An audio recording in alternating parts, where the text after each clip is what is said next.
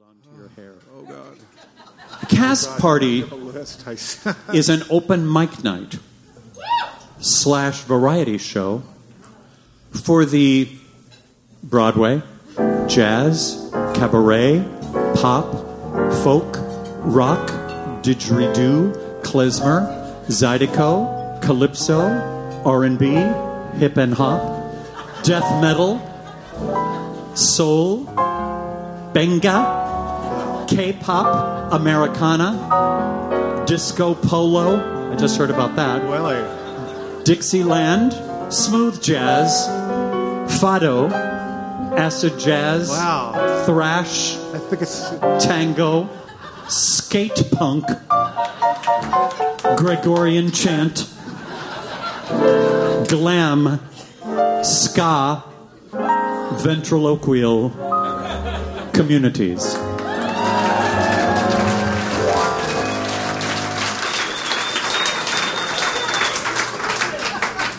And as I've said every single Monday for 18 years, except for 17 months that we won't discuss any further, you're about to hear some of the greatest performers in the world on this stage tonight. oh. Well, uh,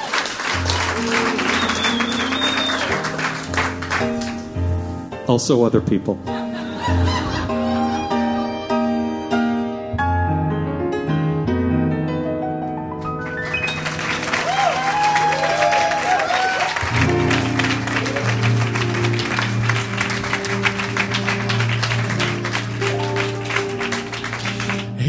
Something that I'd like to bring to you. Wrapped all in cellophane, designed for you. Tell you what it's all about.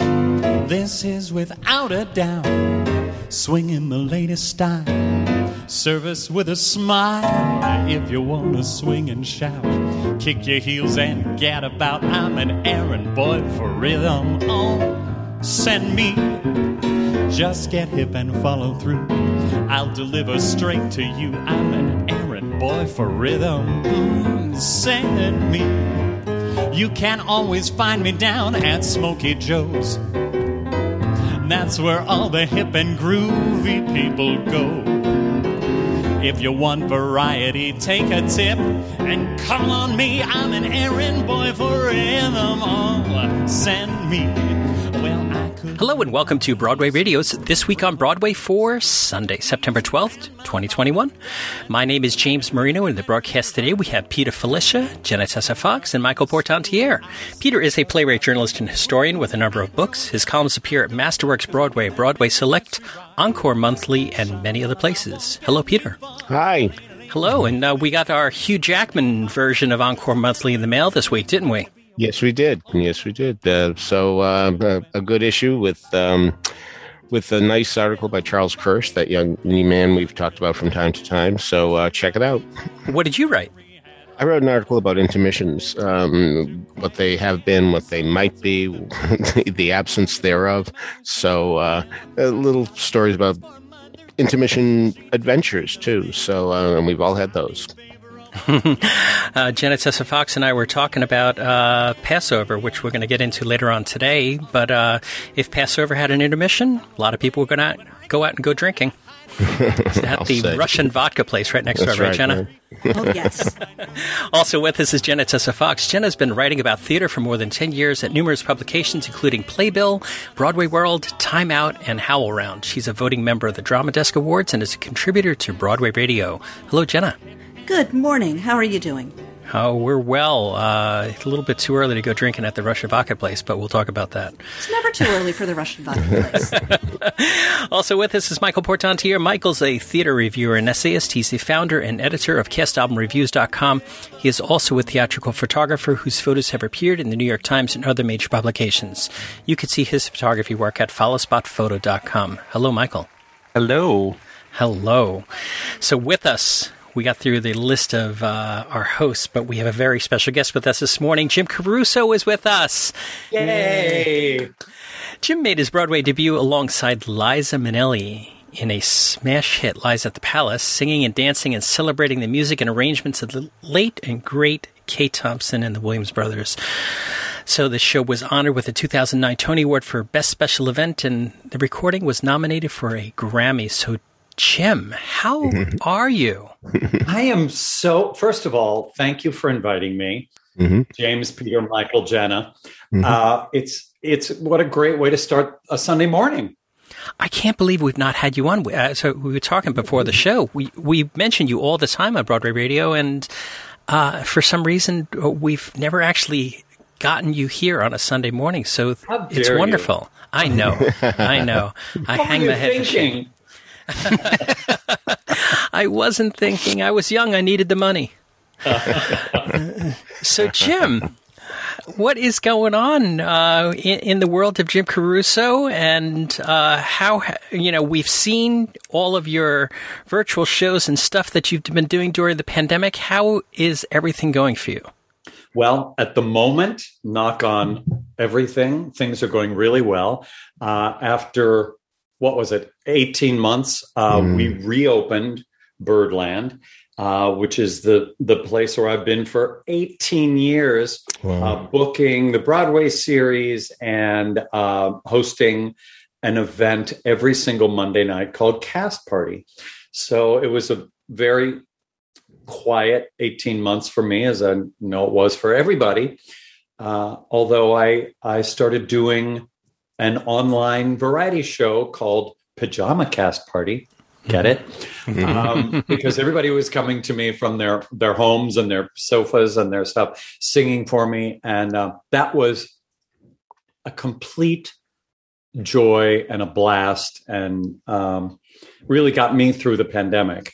Uh, just personally, it was it was a real uh, project of of love and togetherness and seeing my friends and all of that stuff. But now we're back at Birdland every Monday doing cast party. We started doing concerts um, upstairs and downstairs in our new theater. Well, it's really not new, but it's new to us. It's been about two and a half years Mhm. uh, at the Birdland Theater. And now we're back up and running, doing everything we always did before. Couldn't be happier. All right. Now, um, when do you go out uh, looking for shows? Do they come to you? Is it a mixture of both? I would imagine it would be. Um, but I'm really thinking specifically of when uh, the Nutty Professor was done there. Uh, Rupert Holmes, um, terrific presentation, um, great fun for the show. And uh, tell me about that and um, other policies where it comes to booking. Well, it, Peter, as you said, it's it's a good mixture of both. Um, I go after people, I go after shows, I email, tweet, Instagram, TikTok, uh, really talented people that I know, and and direct message them, and and certainly call friends of mine who are ridiculously talented. But that specific show uh, came to us because uh, of our great friend Klea Blackhurst, Ah, who had been one of the stars of that show in um, Atlanta, wasn't it? Nashville, I think. Oh, Nashville. So- You're right. somewhere Mm, in yeah. Tennessee. Uh, Yes, maybe that- that's right. Okay. Uh, and uh, she said, "You know, this is a great show, and it's not. It hasn't been getting its due."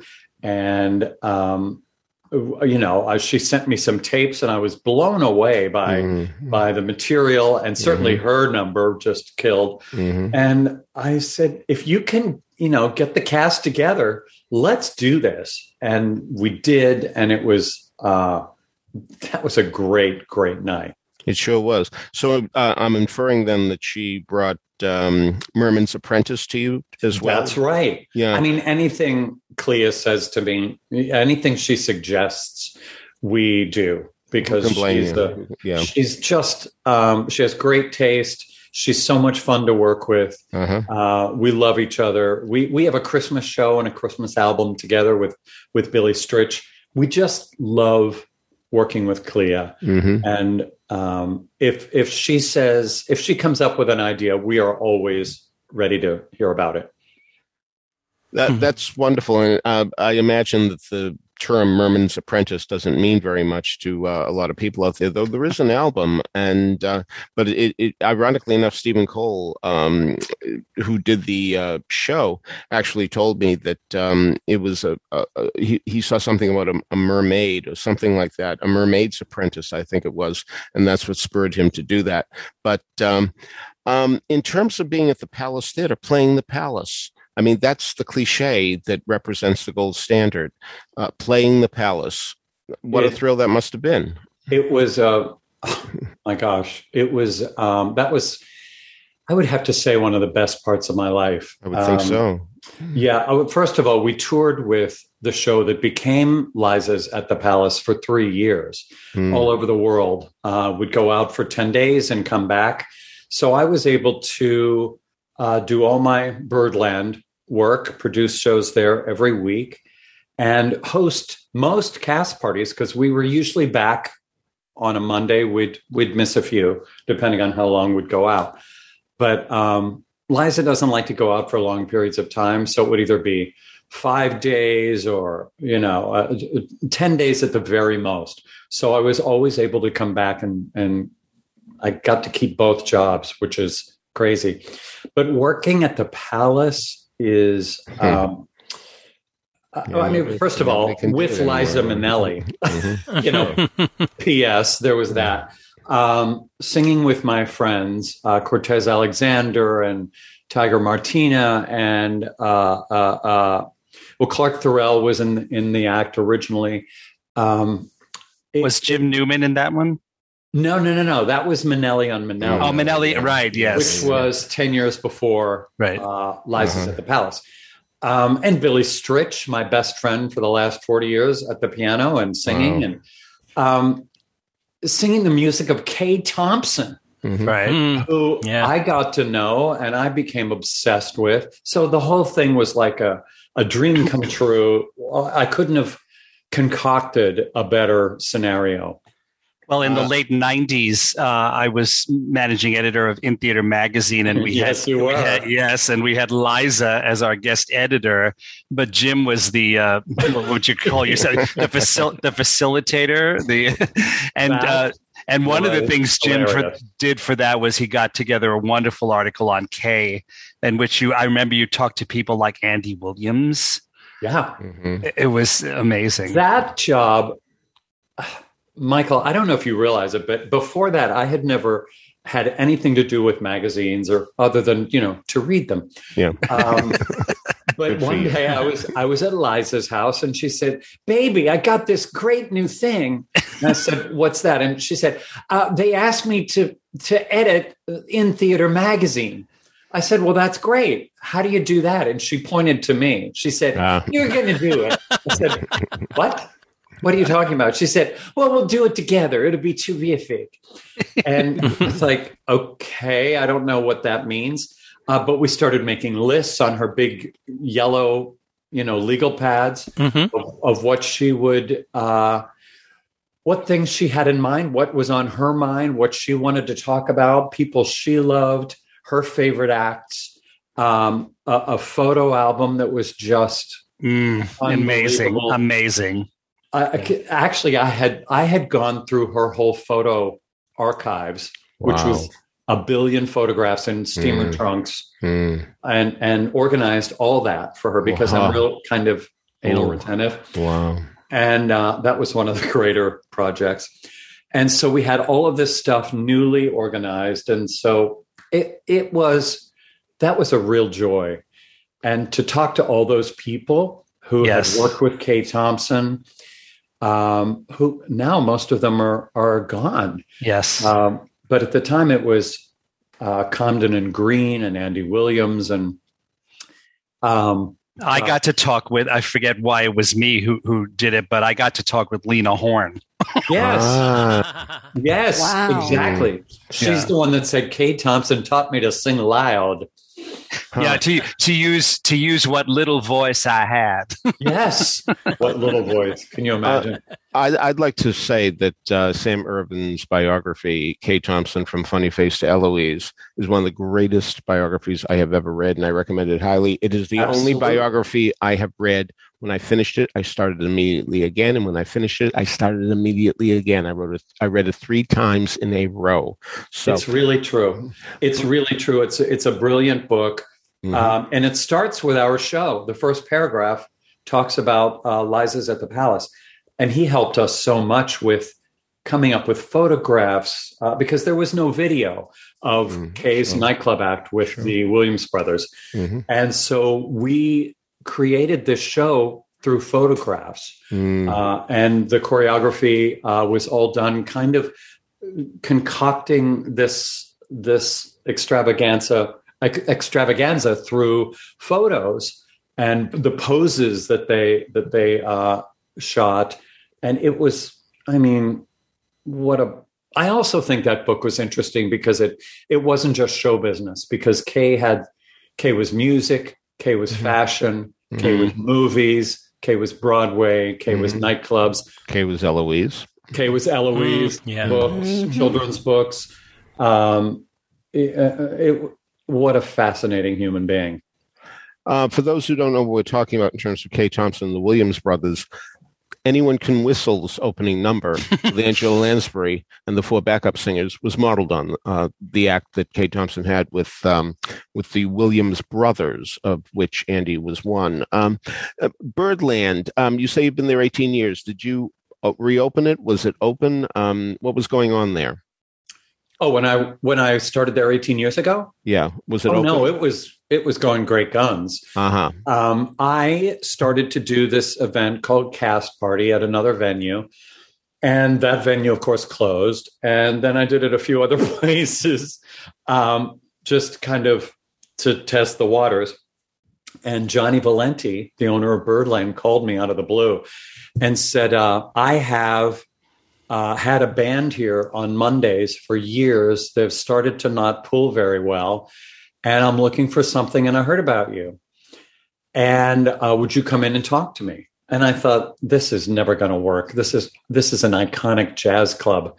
What does he what does he need my little you know broadway dog and Mhm. pony cocktail show? Hmm um, but i went in we discussed. I told him what i thought i needed. He told me what he thought he needed. And we decided to do it for a month or two to see if it would work and 18 years later, I'm still there every Monday. Uh, it's been, I don't want to say a marriage made in heaven because we fight like a married couple. hmm Um, but it's been, um, I mean, that, that room, Birdland is, is an iconic music room. It has the luxury of worldwide name recognition. Uh, you don't keep a music room open for so many years without the location, the lights, the sound, the food, the service. It's it's just a dream venue, and um, I feel extremely lucky to have landed there. hmm I Did read you- that. Uh, Oh, oh. Jena, go ahead. Uh, I was really impressed by the uh, the fundraiser earlier this year uh, that ran. When was that? January or March? Yeah, Uh, yeah. It was January. That was January. I mean, wonderful piece. Can you talk a bit about uh, that fundraiser and uh, the artists that uh, you know have performed at Birdland and then came back to support the show again? Uh, what Yeah. was that like? That was crazy. Um, at one point, uh, Gianni Valenti, the owner, called me and he said, I don't know between you and me how much longer I can pay rent on a room that is closed. Right. The middle of Manhattan. Uh, and not just rent, insurance, electric. I mean, everything we all Taxes. had, taxes, everything we all had, except times a trillion uh, a, a business owner would have. Um, and I said, and he he was thinking he was going to have to shut down permanently. And I said, we have to do something. We have, we cannot let this happen. Birdland has been entertaining people since 1947. And you're going to tell me some virus is going to shut us down? I don't think so. So I suggested we call Tom and Michael D'Angora, who had just had great luck with the uh, fundraiser for West Bank Cafe. And he didn't think that was a good idea. He's he's like me. He's Italian. He's very proud. He said, "I don't want people knowing my business." and I said, "Well, then you're going to have a closed business. You're going to have a you're going to be out of business." Uh, so he said, "Okay, call them and see what they think." They were on. They were in, and Susie Mosher was also a part of this conversation. Uh, she's they are all thick as thieves, uh, Tom and Michael and Susie. And she really thought it would be a good idea. So we all got together, masked and, you know, in beekeeper outfits and gloves. And, you know, we just, we discussed the, the idea. Gianni signed off on it. And then honestly, other than providing a couple numbers and some talent, the, we just sat back and watched Michael and Tom go to town. They created a show, uh, a GoFundMe, which was very successful, and then a, a telethon that ran for three hours um, with people like Bill Clinton and Clive Davis and Whoopi Goldberg and every jazz star, every Broadway star that had ever been on our stage that we could find, um, cabaret legends, uh, just celebrities who are huge. Sting. I mean, what? They performed, they talked about what the the club means to the city and to them and you know once again show people save the world it was amazing uh, uh, jim i wanted to ask you um, I, I, had read that um, if you had a bird, you would name it Gianni Valenti.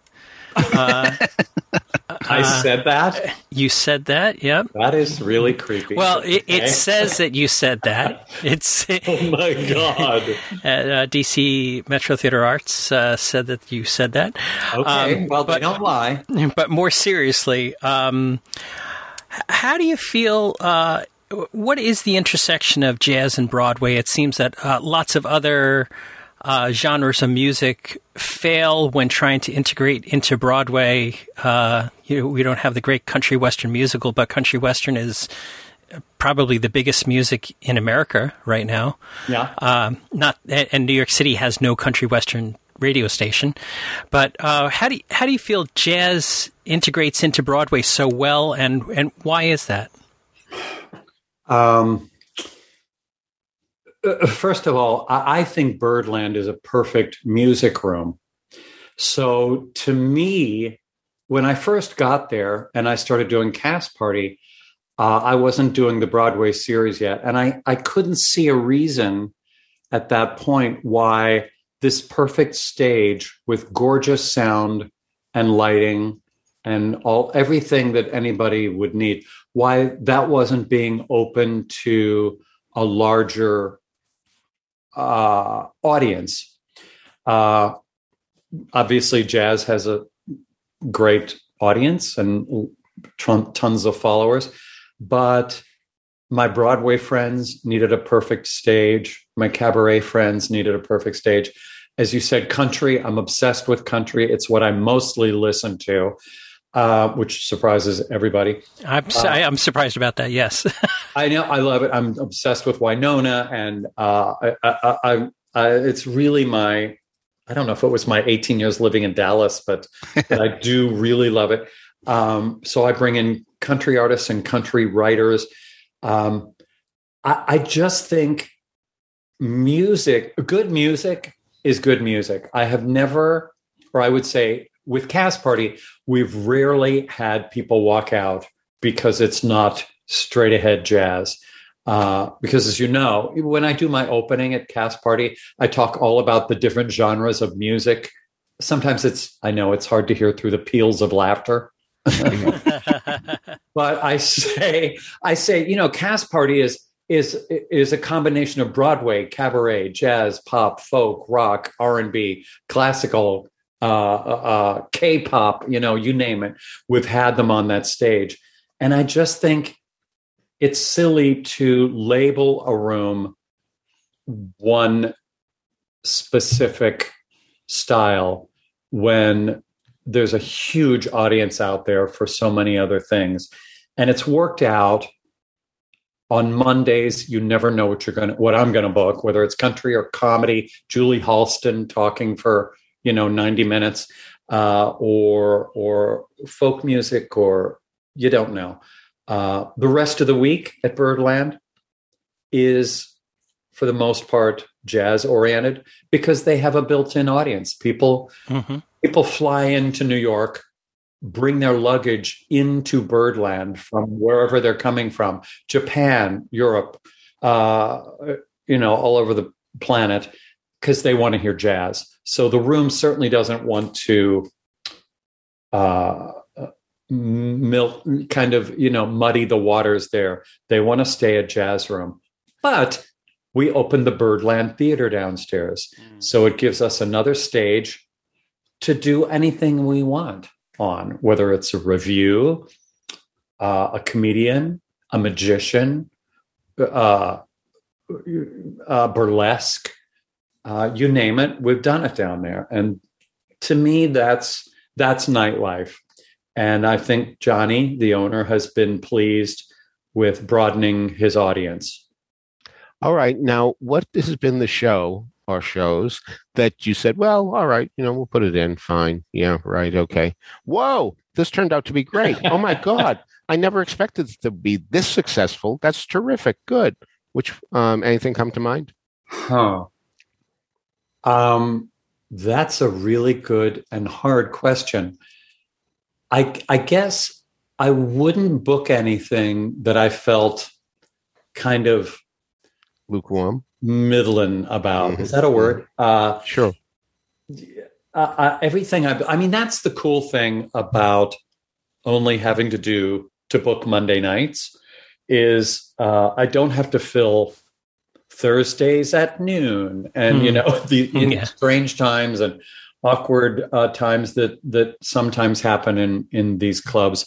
Uh, I can really book people that I know and love and trust are going to show up and are going to do their job and and also help promote because as we all know cabaret and nightclub uh, you know the clubs can do so much but if the performer isn't savvy with their own social media it can be an empty room and that's not fun for anyone so I've been to the open mic uh, many times at at at, at cast party, and I have I have some amazing stories just for the times that I've been there. So I can only imagine how many Jim has. But there were two that I wanted to ask him about because Oh. I'll never I'll never forget. wait, uh, i'm taking a swig of coffee i feel like I'm, i need support Well, here One is um, uh, about six years ago. I think my friend uh, Giuseppe Bausilio uh, came. I, I came. Uh, I came to cast party with him and his mother. And Giuseppe had already sung there once or twice, and he had already been Billy Elliot and Billy Elliot and done. I think he was on his third Broadway show at that point, but he was only seventeen. And he came in. I remember he tried to. He he tried out a new song. He was he sang "Walking Happy," uh, and so we walk in, and Liza is there. Hmm. Now Giuseppe and his mother, they they were from they're from from Switzerland, so they know they have pockets of knowledge of American showbiz. That that there are people they they don't know that that we might be surprised, but even they knew Liza, and they were they were they couldn't believe it. So we didn't get a chance to say hi to her before because she was taking photos and and everyone was crowding around, and it just it didn't seem right. But they were so excited that she was there. Anyway, he got up and sang "Walking Happy," and he had just learned it, and he stumbled slightly maybe twice during the song. It really wasn't bad, and he recovered immediately. But he's a perfectionist, so afterwards he was he was really a little upset about it. And we were all sitting there, and and we said, "Oh, it was fine. It was really minor. Don't worry about it." And then and then in typical fashion, I left. Well, apparently after I left, after I left, Liza came over and sat in my chair Hmm. and took Giuseppe by the hand and said, "You have a beautiful voice." That was a wonderful performance. And don't worry about forgetting the lyrics because I do it all the time. Hmm. come on you know, she really is a magnificent audience member. Every time I've seen her, she has been so supportive. She claps like crazy. She cheers. I mean, she is such a great audience. I have a question for everybody involved except for except for Michael. Has Mm. anybody ever seen Michael and Liza at the same place at the same time? I don't know what I you're. have. I don't know what you're implying. there. There, there I is think a I have resemblance. from the in theater days. Yes, Uh, there is a resemblance. That's happened. Yeah, yeah. yeah. Okay, because all of a sudden Michael leaves and comes back dressed as Liza and says Yeah. Giuseppe. You know, No, I didn't have that much time, but isn't that he was? Of course, they were thrilled. You know, they were just they they were so thrilled that she did that. That was you so. know that's that's something that I love to hear because I see what I see, of course, but what I don't know is what's going on in the audience sometimes, what happens around the performance, what gets people there. Mm. They've traveled here, they've been waiting for this forever. It's this incredible, supportive, fun night. But I'm not part of that. I'm just doing my, you know, hosting my little dog and pony show. So I don't know so many of the details that happen. And that's so lovely to hear that. Jim, let me ask you about something else. Um, uh, uh, fortunately, this this summer we had uh, Billy Stritch on and was was able to talk with him. And you had mentioned that he's one of your closest friends in the world for a very long time, and he really can't stand you. I, I understand that. Uh, That's what we have in, we have that in common. Seriously, he said such wonderful things about you. So tell us about what your first remembrances of Billy Stritch was and how you two met. I'm laughing because I'm visualizing it. Uh, I was singing with a duo in Dallas, Texas, at a club.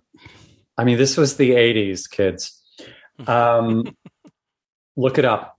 Um, I, yeah, okay. So the owner of the club came up to me and said, "There's a trio here from Houston that is interested in doing a booking here. Would you mind if they did a number?" and I felt very secure with myself and really good. You know, I felt like our the act we were doing was very good and very witty and very sophisticated. Um, doing our Donnie and Marie medley and um, um, in our whorehouse medley. Don't forget that. And um, I said, "Oh, that would be fine." And they they invited them up, or I invited them up, ladies and gentlemen, Montgomery, Plant, and Stritch these two gorgeous girls and the guy who was wearing big red glasses like Sally Jessy and a brooch uh, on his, you know, in the middle of his shirt, like people did in the 80s, uh, came up on stage and proceeded to slaughter the audience with their incredible arrangements, singing, comedy, beauty. I mean, everything we thought we were, they really were. Wow. and the more they sang, the more the audience cheered, the more I was shrinking in the corner with my piano player. We were like, okay, what do we follow this up with? Um, and uh, I thought, and then I sat down with them on a break, and Billy had a cigarette case. Hello and was pulling his cigarettes out of his silver cigarette case.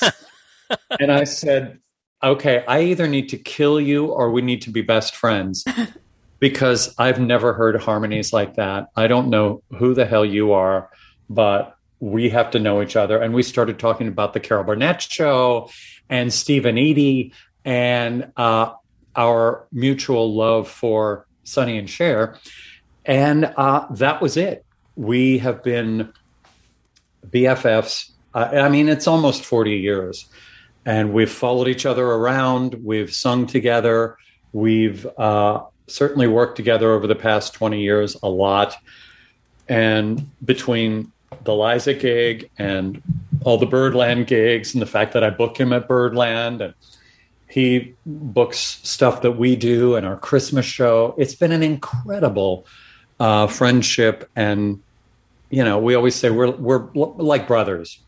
He's the brother I never had.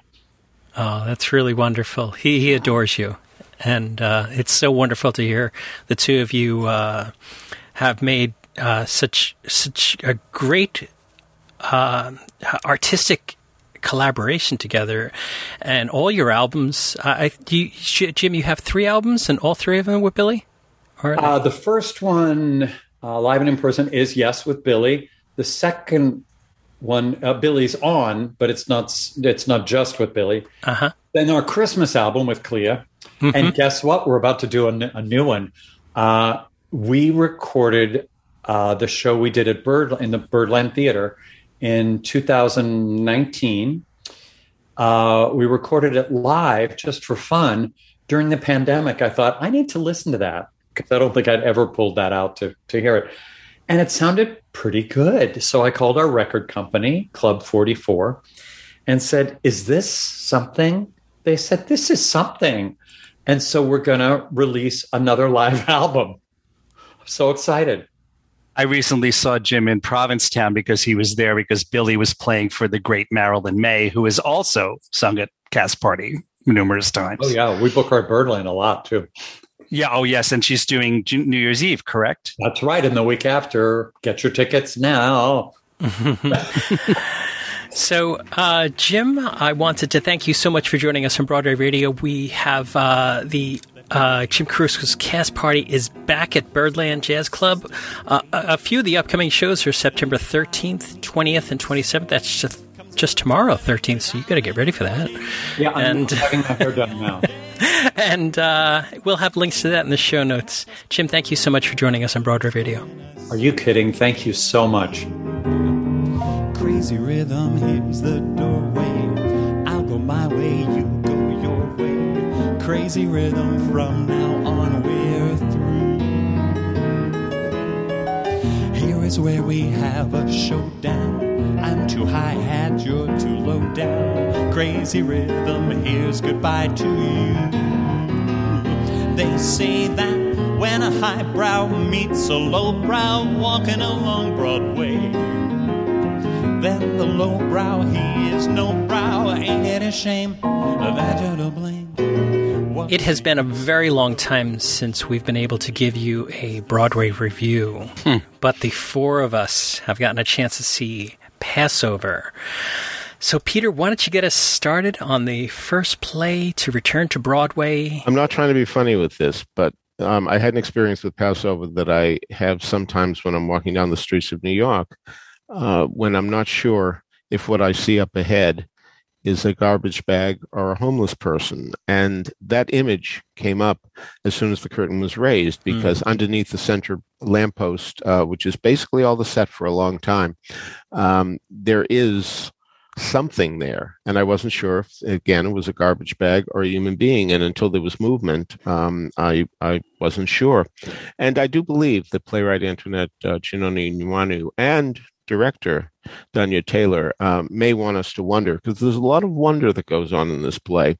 And one of the reasons is the play is set uh, not in that specific setting only. Um, looking at the uh, playbill, which I'm doing right now, it says time the future present. Future, by the way, is in um, parentheses. But also it says 2021, 1855, 1440 BC. so where is where is it being set? It says the river's edge, but also a ghetto street, but also a plantation, but also a desert city built by slaves, and also the new world to come, worlds without end, which by the way is in two sets of parentheses. So this is a play that you're not necessarily asked to take literally, and yet there are moments where these two gentlemen are talking, Kitch and Moses. They're talking, and suddenly, kaboom, they just face forward, fourth wall, raise their hands high in the air, have frightened expressions on their faces, and um, we know that that's real. What's happening is the police are driving by, and they're taking no chances because, for all they know, there could be some sort of incident where the police presume that they're guilty um, without, of course, any chance that they might be innocent. As it turns out, we will see that moment played out much more dramatically than just that visual image, much more dramatically. We, I also have to wonder um, if indeed much of this is taking place in the guys' minds because suddenly a white guy shows up and he is played astonishingly stereotypically. And I think that what the playwright is doing, and I'm guessing, is that um, these are the kids' assumptions of what a white privileged person would be. the playbill identifies him as Mister. And I don't think he's like any Caucasian who's ever been in a strange neighborhood and then encounters two black men. I, hate to use the cliche, but he's never even frightened for an instant, which even I would think the most naive person would be. He explains he's on his way to his mother's house, a place where he says he's been before. So we can't imagine he got lost, but he says he got lost. Um, he's borderline effeminate, shutting out his chin when making a point and punctuating a line with a quick bend of the knees. And what's he doing when he suddenly plops himself stomach down onto the pavement and moves his calves back and forth, back and forth? Uh, um, he's a preppy who seems very unprepared, and he, I say, he may not even be there. But what happens is before he arrives, there's a lot of talk about food. They fantasize about caviar and champagne. And they also make clear they settle for collard greens and pinto beans. But here he comes with a basket that he says he's bringing to his mother. It's a real Red Riding Hood type basket. And he puts it on the ground and he starts taking out all this food. And just at the point when you say, gee, there can't be that much food in the basket. Suddenly, something happens that indicates to you that we're not seeing a realistic scene. I don't want to give it away. But he seems to be very willing to share the food with the guys, and yet, um, not long after, he's putting the food back in the basket. So statements are being made there too about um, whites who ostensibly want to give the black man something, but do not give the black man anything. So, uh, so dramatic things do happen, and I'll tell you, the penultimate scene in the play is so gripping and so surprising. Even the set surprises you that um, you're not sorry that you came to Pass Over. It's uh, it's quite a punch in the stomach by the time it ends, and along the way, you really find that the playwright has established that these are very bright kids, very bright, and who knows what might have happened had they been given a different chance in life. Hmm. All right, Jena, what did you think about this? Uh, I have to agree with Peter. I mean, the play is very much a punch in the stomach, but I never thought I'd welcome a punch in the stomach so much. Um, it is. First off, this play will always have a place in my heart as the first Broadway play I've seen in mm-hmm. almost, what, 550 days. Wow. So just walking into the theater was emotional enough, and then the curtain went up, and we were joking before we started recording that you know, after the play, I went running next door to the Russian restaurant and just sat with my friend and we drank vodka and began analyzing the piece for hours and hours and I haven't stopped analyzing and thinking about it since. It's just that kind of play that gets under your skin and into your mind and into your heart, and it's hard to shake off once you've seen it. Um, it felt very appropriate to have this be the first play to bring Broadway back from its you know, the longest closure the institution's ever had. Um, and uh, Ms. Nwandu's script is it, it's an homage to some of the oldest stories in the Western world, and it's an homage to classic theater of the past, and it's somehow also a scathing reflection of contemporary America. And you know, to turn on the news and see school bo- school boards yelling about we don't want critical race theory taught in our schools, and then to see this incredibly powerful play dealing with the effects of people who don't uh, understand. It's it's it's brilliant and troubling. Um, uh, the play feels so contemporary. It's kind of hard to imagine that it was written any time before right now. And you know, to my regret, I didn't get to see Pass Over at uh, Lincoln Center or at Steppenwolf or the Spike Lee film. Uh, I'd love to see how the play has changed over the years. Uh, I mean, it's what four years ago, five years ago, I think. Uh, so the play has been around for a while. It's had a long journey to Broadway, and I'd love to learn more about what that journey was like and how current events affected the play as it grew and evolved. Um, and you know, like much like Waiting for Godot, which is part of the inspiration, the play doesn't have a plot so much as a theme. Um, and I've never quite seen a theme so fast moving and so intense. Uh, it's a play about hopes and dreams and dreams deferred and the people who crush other people's dreams and other people's hopes. I mean, there's uh, as much as I love Waiting for Godot, it's very much uh, that play is very much about post World War II Europe and wrestling with the after effects of you know an incredible calamity that nearly you know, caused so much damage that nearly destroyed Europe as we know it. Uh, you know, this is an incredible reflection, similarly to what America is going through right now, and I think it could easily have just as high a place as uh, as Beckett's masterpiece. Um, mm. I want to give you know all a lot of praise to uh, Jon Michael Hill and Namir Smallwood as the two leads. They give uh, Moses and Kitch, the two men who are waiting and hoping for something, this incredible kinetic energy. They, they make every gesture and movement and expression just incredibly meaningful. It's hard to know where to focus on the stage when they weren't standing right next to each other because I didn't want to miss uh, a reaction from either of them. And of course, I had a tall person sitting in front of me, so it was so hard for me to see the stage. and this is really the kind of play where you don't want to miss a single gesture. Every single gesture just means something. Uh, Gabriel Ebert's performance, I don't want to say too much about them. I, I thought his roles are so much better as surprises, and I'm kind of glad I didn't know a lot about what he was going to do or say.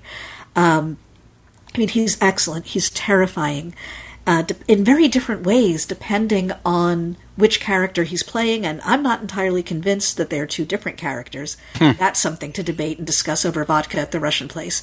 Um, and I'm really excited. Ebert's understudy is a woman. Yeah, and that's something. Yeah, I was going to Yes. mention that, Andrea Yeah. Yeah. Syglowski. Oh, I want to go back and see it Yeah, again. so the do way I. she goes Yeah. on. Yeah, okay, So we're making a date. If we hear she's going Yep. on, we're all going back Right. because I really want to see how a white woman in those roles uh, changes the entire dynamic. I mean, that's ex- very excited to go back and see her. No insult to Mr. Ebert, of course, but uh, yeah, no, no. Yeah. really excited to see her.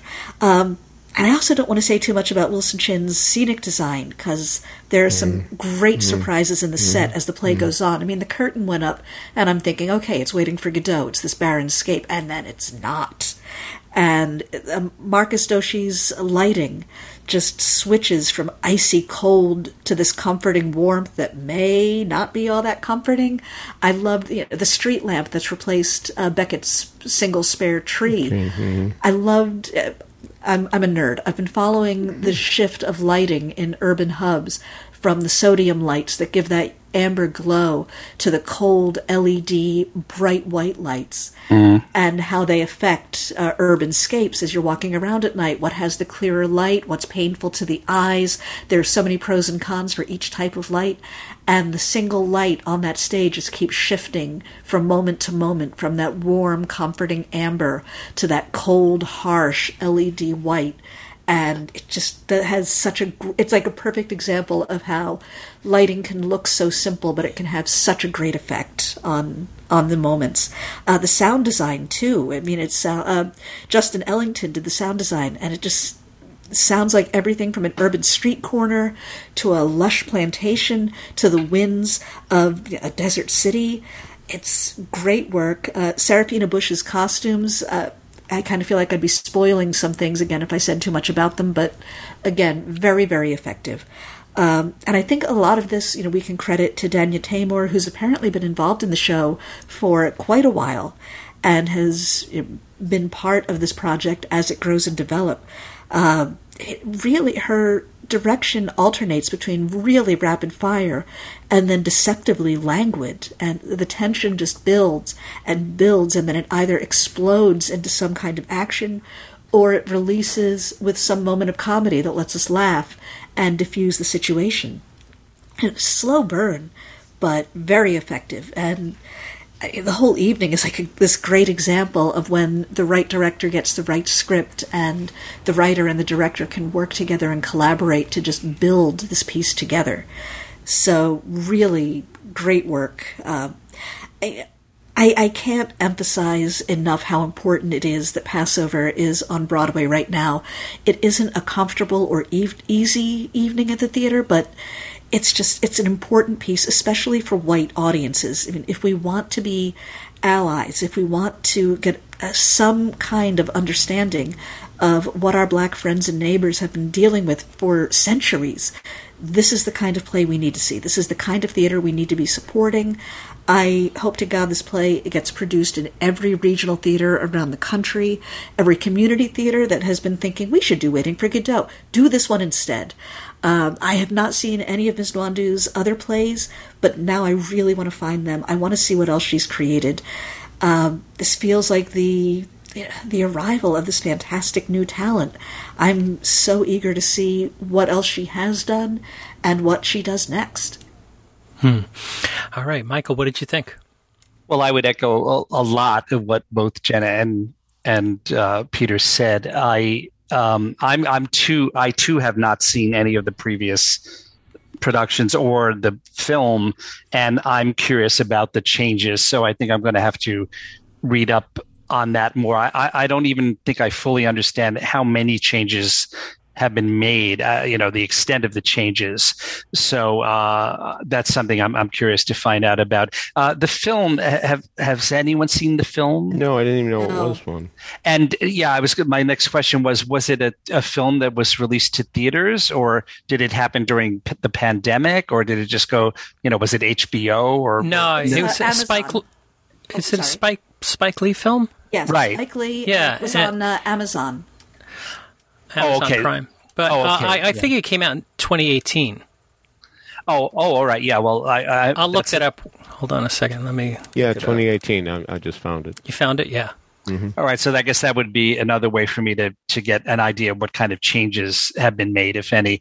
I just really loved it. I, I think, like all of us, it would have been emotional to be back in a Broadway theater seeing anything. But I was so grateful that it was such a good play and such a good production. So there was that on top of it. It wasn't just you know the experience of being there. I um I think it's great that of the of the two well of the of the three cast members, Namir Smallwood is making his Broadway debut uh, as Kitch. I think that's great. And Jon Michael Hill, I looked it up, only had one previous Broadway credit, Superior Donuts. Yes. Uh, and then they're both extraordinary, so it's great to have them. And Gabriel Ebert, I thought he was just great as both of these characters. Uh, the, as the Mister character, it was so wonderful how there was so much humor in the character, but there was always this underlying undercurrent of you, you didn't know what was going to happen next and you you thought there was going to be something horrible uh, happening or said between him as he you know him and Moses and Kitch as they're talking? There's this incredible sequence which I'm sure you all uh, remember where um, they are there's a discussion of the N word Mm-hmm. and whether or not you know who, who's allowed to say it, if anyone is allowed to say it, and the, and and there's a part of it where Moses and Kitch try to get Mister to say it, and I was on the edge of my seat. Uh, I'm, I'm sure we all were. Uh, I think he goes so far as maybe saying the first syllable before he stops himself. Um, it was it was absolutely amazing. And then the other role, I, without you know giving us any spoilers, which I appreciate that Jena didn't. The other role that Gabriel Ebert plays, if it if it in fact it is another role, is. Um, is a police officer called Ossifer, and he was extremely menacing, as you might imagine in, in this context. I think it's a wonderful, wonderful play. I, I would like to read it now that I've seen it. Uh, and I think it's while you certainly don't have to have seen Waiting for Godot, I think it does help and amplify the experience just to the extent of seeing how this playwright riffs on that and and starts you know starts with that as a as a basis but then just really uh, makes it her own and and and and lets this play go off into its own places where it needs to go. Uh, I, I really, I just loved it. So um, it looks like uh, uh, Danya Taymor was the co-director with Spike Lee on the film, Ah, Oh, okay. and uh, it starred uh, Jon Michael Hill, Julian Parker, and Ryan Hallahan. So uh, i- interesting. One of the uh, reviews at um, at uh, I- IMDb, not IBDB, but IMDb says it's a bad theater play, and this is from from years and years ago. it's not a movie; it's a bad theater play. Well, also, do any of you know if it was uh, one of those films that's actually a film of a stage production? No, it looks like it's uh, it's a regular. Oh, It, do- it doesn't look like it was shot on stage from the Okay. the production photos. So uh, I am so excited that you guys uh, went before me and explain explain this to me because I got none of it. I, I got and and and I'm not sure it's just because my theater muscles are not in uh, tip top shape, but I was like I came out of the theater and I was at a total loss. I was like I I didn't get this, but now in retrospect and having uh, especially Peter explain the timeline that was right in the playbill that was in my hand. I mean, those playbills are helpful. They are, but I mean, I, I, you have the experience that so many other people have too. Uh, people um, just get there on time and they're talking, and suddenly the curtain goes up.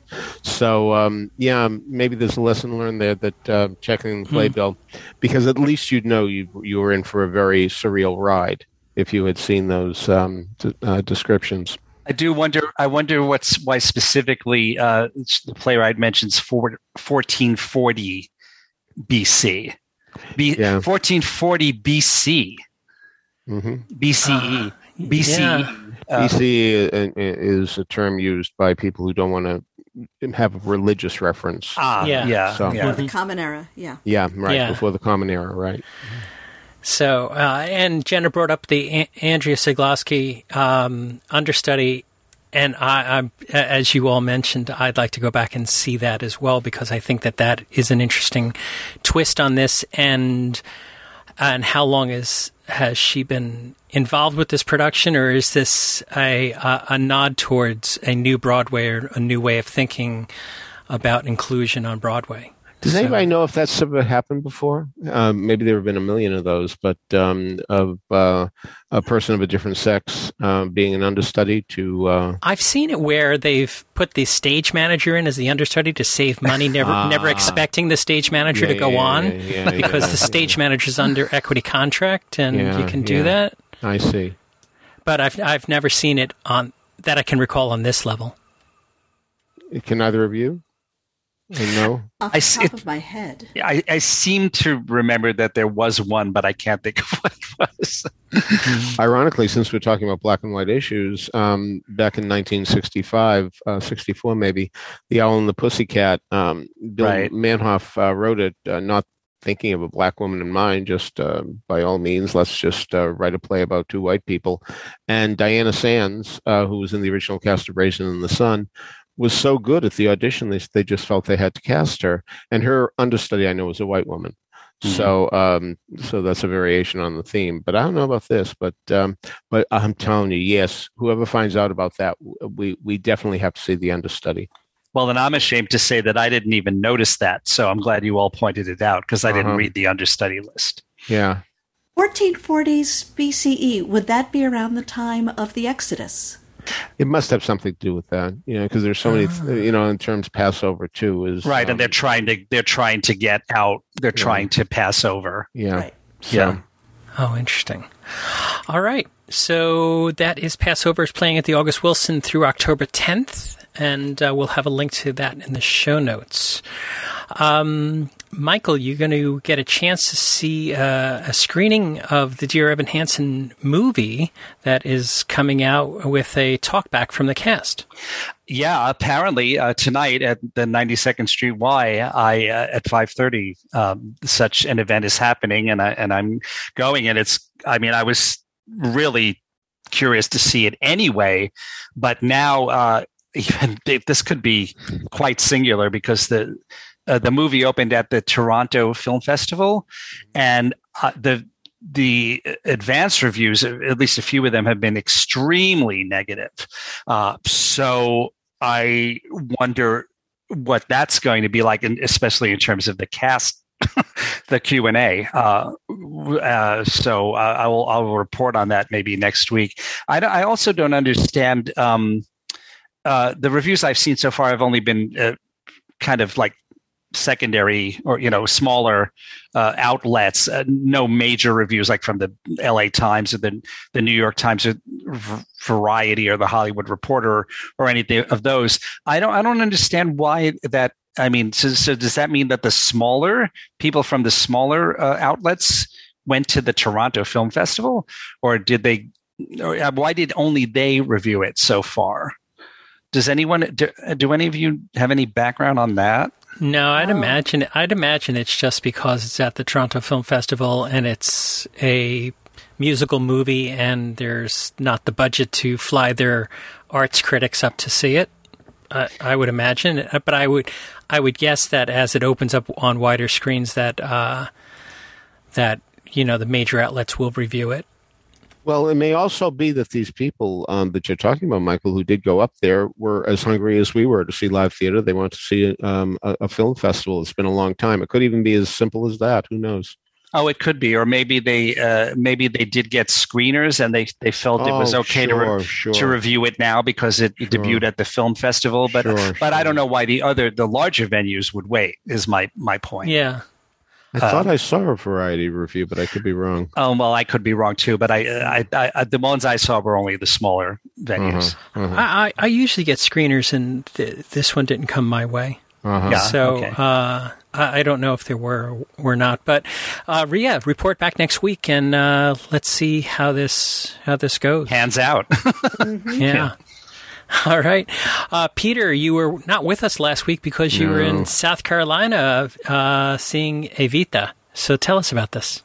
You know, uh, once again, let me reiterate that community theater uh, offers so many pleasures that people uh, may sneer at, uh, thinking, no, it can't be true. There, there are people who are post office workers and what have you during the day.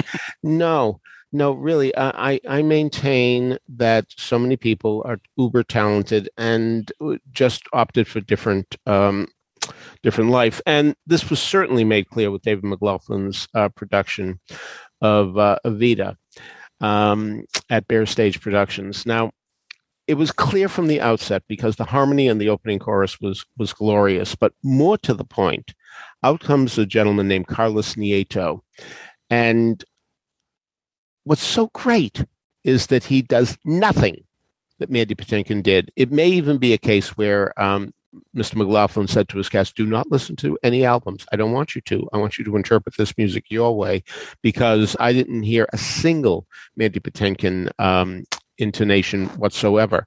And I'm not, this is not judgment against Mr. Patinkin, not at all. All I'm saying is it's very nice to hear a completely different take, and this guy was sensational. Now, cer- certainly, uh, very quickly thereafter, we uh, we do meet um, Ava Alyssa Harrell, who uh, was so magnificent in "I'd Be Surprisingly Good for You." I mean, the seduction was there; it was so wonderful. You could see what she was doing, and yet she wanted to be subtle because she didn't want to come on too strong, as even the lyrics suggest. Uh, but before that, you know, she consorts with Magaldi and Joshua Broom. What a voice! Oh my God, what a voice! Yeah, and that wonderful song, um, uh, the Thousand Stars song, uh, which I'm convinced, if you if you know songs from way back when, was based on Cherry Pink and Apple Blossom White. I think that was uh, Mr. Lloyd Webber's um, um, model. Uh, terrific. And, and just when you think that uh, it can't get any better, out comes Olivia Gainey um, doing The Mistress. Um, singing uh, the suitcase song, and uh, whoa, you know, uh, this girl really has a future. And um, you know, you wish all of them would move to New York. Um, the the imperiousness of C- Stephen Tarnow as Perón um, was was wonderful too. And frankly, the the famous uh, musical chair sequence really had you guessing as to which one of them was Perón because um, any of them really could convincingly be one, which I thought was uh, very clever in Mr. McLaughlin's direction. So it was a great experience. But it, by the way, James, it was not the only experience I had because when I got down there, I found that uh, the Footlight Players, 90 seasons. I mean, what does that tell you about a community theater? Wow. Uh, was doing Ruthless. And um, now I will admit that Ruthless is a show that I saw way back when, when they did um, their presentation at the um, National Alliance. Uh, in a small room in a building that doesn't exist anymore uh, on 42nd Street and um, it was 90 minutes and out, and it was terrific. Laura Bell Bundy, Laura Bundy at the time, in fact, um, was uh, the kid uh, playing uh, Tina Denmark, who will do anything to get this part. Uh, it's it's loosely based on the Bad Seed. I mean, for example, um, Penmark is the name of the family in the uh, Bad Seed, but. Um, what was interesting about that first reading, by the way, was the fact that Sylvia Miles played um, Lita Encore, who's uh, an agent who believes that uh, Tina has a future. So it was Sylvia Miles, but then it became Joel Vig. And here, too, um, a gentleman was used um, to play the part of uh, Sylvia St. Croix, as it is. Matthew Willingham was his name. Terrific performance, wonderfully, wonderfully detailed. Um, and um, while they didn't use a little girl to play Tina, Jenny Betke, um, she did. She was very good at being a little girl without saying, "Oh, uh, I'm winking. I'm being a little girl," which was really quite wonderful. And um, but I wish. I wish that the two authors, um, uh, Marvin Laird and Joel Paley, had not been talked into doing a second act that takes place years later when you see the kid out of prison and all that. Um, nevertheless, if you're going to do Ruthless, um, you're going to uh, do this two act version because that's what's available. And um, certainly, um, Kyle Barnett, who directed, and um, uh, Kay Thorne, who was the musical director, did such a wonderful job that um, I I didn't really really resent the fact that um, it wasn't 1991. I wasn't seeing the original production. But um, Brian Porter, who's the executive director there, is really doing a terrific job in keeping this um, this place going. Uh, he's been there four years now. This place going uh, into what will soon be a second century. Is that something? Wow. All right, so that's your uh, wrap up from your tour of South oh, Carolina. Charleston, by the way, I should say. I didn't even mention that, but it's Charleston, South Carolina. Pretty Which city, is- good food. Uh, did it remind you of Grand Hotel? no, not at all. but uh, you know, I, it's it's funny you mentioned that because I got a script to A Wonderful Life, the um, uh, Sheldon Harnick Joe Raposo play, and there's a funny song in there called Charleston, saying which Charleston do they mean? Do they mean the one in South Carolina? Do they mean West Virginia? You know, it's a great song, very clever idea, and of course it's Sheldon Harnick, so why wouldn't it be? All right, so before we wrap up for today and get on to trivia and our musical moment, I'd like to remind everybody that you can subscribe to these broadcasts by going to the front page of BroadwayRadio.com. There's a subscribe link that way. each and every time we uh, we have a new episode of This Week on Broadway, it'll be automatically downloaded to Apple Podcasts for you. Of course, you don't have to listen to us on Apple Podcasts. There's many ways to listen to us. Uh, Stitcher plays us. Um, iHeartRadio plays us. Tune in all the uh, places that you can get finer podcasts, you can get Broadway Radio's offerings. Contact information for Jena, for Peter, for Michael, and for me can be found in the show notes at BroadwayRadio.com, as well as links to some of the things we've talked about today. So, Peter, do you have an answer for last week's trivia? If Julie Jordan and Carousel had decided after she married Billy Bigelow to use the initials of her first name and maiden name, she'd be J.J. Bigelow, right? Well, I was looking for another character in a Rodgers and Hammerstein musical who, if she did the same thing with her name, would then have the same name of a British novelist who used his initials before his last name. One of his novels was adapted into an early 60s Broadway play that retained the novel's name. In the play was an actress who was later in a David Merrick Tony losing musical of the 60s. And it was an actor who portrayed a playwright in a famous 20th century film that was later adapted into a famous 21st century musical. Well, Paul Whitty was the first to answer within minutes of the questions being asked. He knew that I was talking about another carousel character, Carrie Pipperidge Snow. He knew that she'd be C.P. Snow, whose 1960 novel The Affair became a 1960 play. He knew that in its cast, Brenda Vaccaro, who would be in Merrick's How Now Dow Jones in 1967, he knew that the producers was the 20th century film with a playwright that became a 21st century Broadway hit. And then he spoiled it all by identifying Christopher Hewitt as the playwright of Springtime for Hitler. No, no. Mm. Hewitt was the show's director, Roger De Bris. Kenneth Mars was the playwright in the film. Truth to tell, I didn't notice that you was, was indeed in the cast of the affair with Vaccaro and Mars. Had I seen that, I would have mentioned it. Uh, that Mr. Whitty was the first to answer reminded me of that kid in school who always was the first to finish a test and would rush up to the teacher's desk in triumph, only to find out later, well, you get the point. Anyway, Tony Janicki was the first to correctly answer every question, every one, as did Jack Leshner. Jack, by the way, made a funny observation. He said this was like playing hangman. The more clues you get, you know, the easier it was to figure out. And uh, many people said to me that um, that clue about uh, the famous movie being a 21st century uh, Broadway hit musical was the one that really uh, tucked them in. So um, Ian Tweedy, Brigadude, Nikki Jubin, Haley Huxley, and Ingrid Gammerman were the others. This week's question. A very famous musical has three songs, each of which men- mentions the name of a different nationality.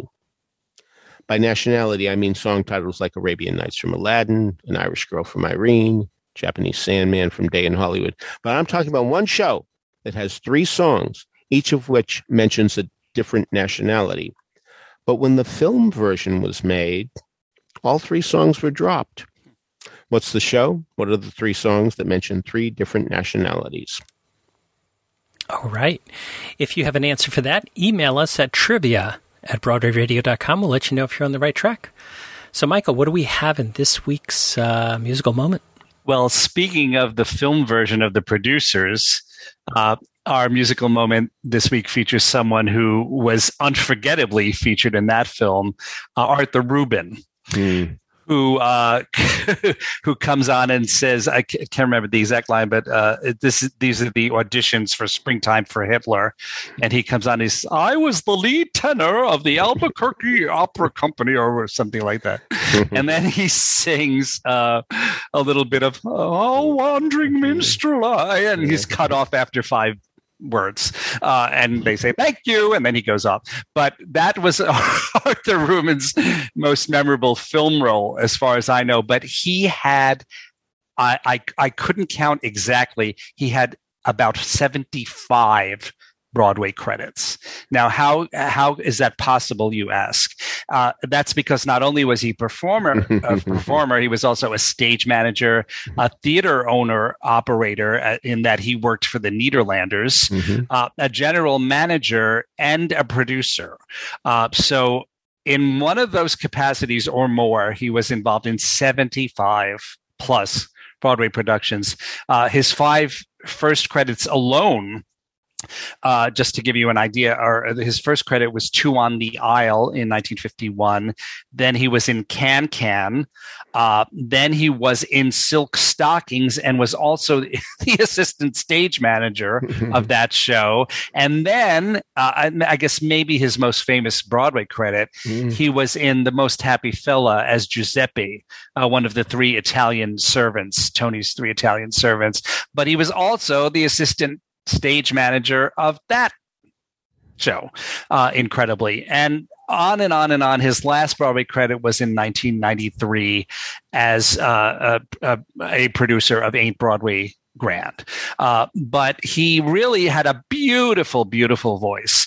And our musical moment this uh, this week is an excerpt of him singing "Softly as in a Morning Sunrise" from the New Moon, uh, op- the operetta "The New Moon." And this, uh, I think, recording was was from the mid 60s sometime or the early 60s but just listen to it and hear you know he really could sing beautifully you know in a legit way not not necessarily in a in a more comic way as he did in the in that unforgettable cameo in the producers movie speaking of cameos let's not forget that he was in follies in concert as well uh, and yes. um and um roscoe beautiful girls so uh, and, and two productions right the, yeah. the, the 85 concert sure. mm-hmm. and then uh what was the other one? Oh, encores, right? Right. Mm-hmm. Yeah. So, uh, and, and I, I've always had an image of uh, when they're sitting around, and, and I, I, I always feel it was Sondheim who said, let's get Arthur Rubin to sing Beautiful Girls. Uh, again, I have no idea that that happened. It's just that there's an image in my head of doing it, uh, of, of hearing that. So, uh, so yes, indeed. All right. So, on behalf of Jena Tesse Fox, Peter Filichia, Michael Portantiere, and me, this is James Marino saying thanks so much for listening to Broadway Radio's This Week on Broadway. Bye bye. Bye. Bye. forever, forever,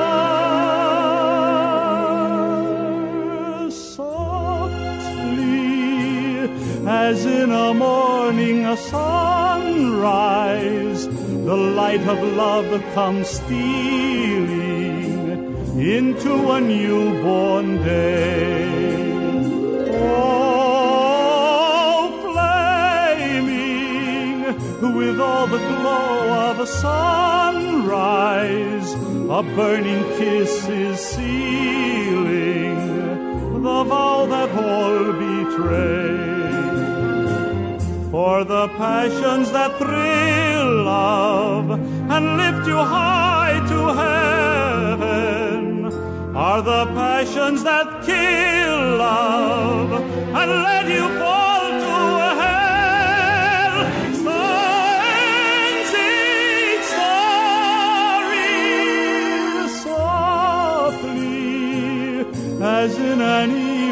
evening sunset the light that gave you glory will take it all.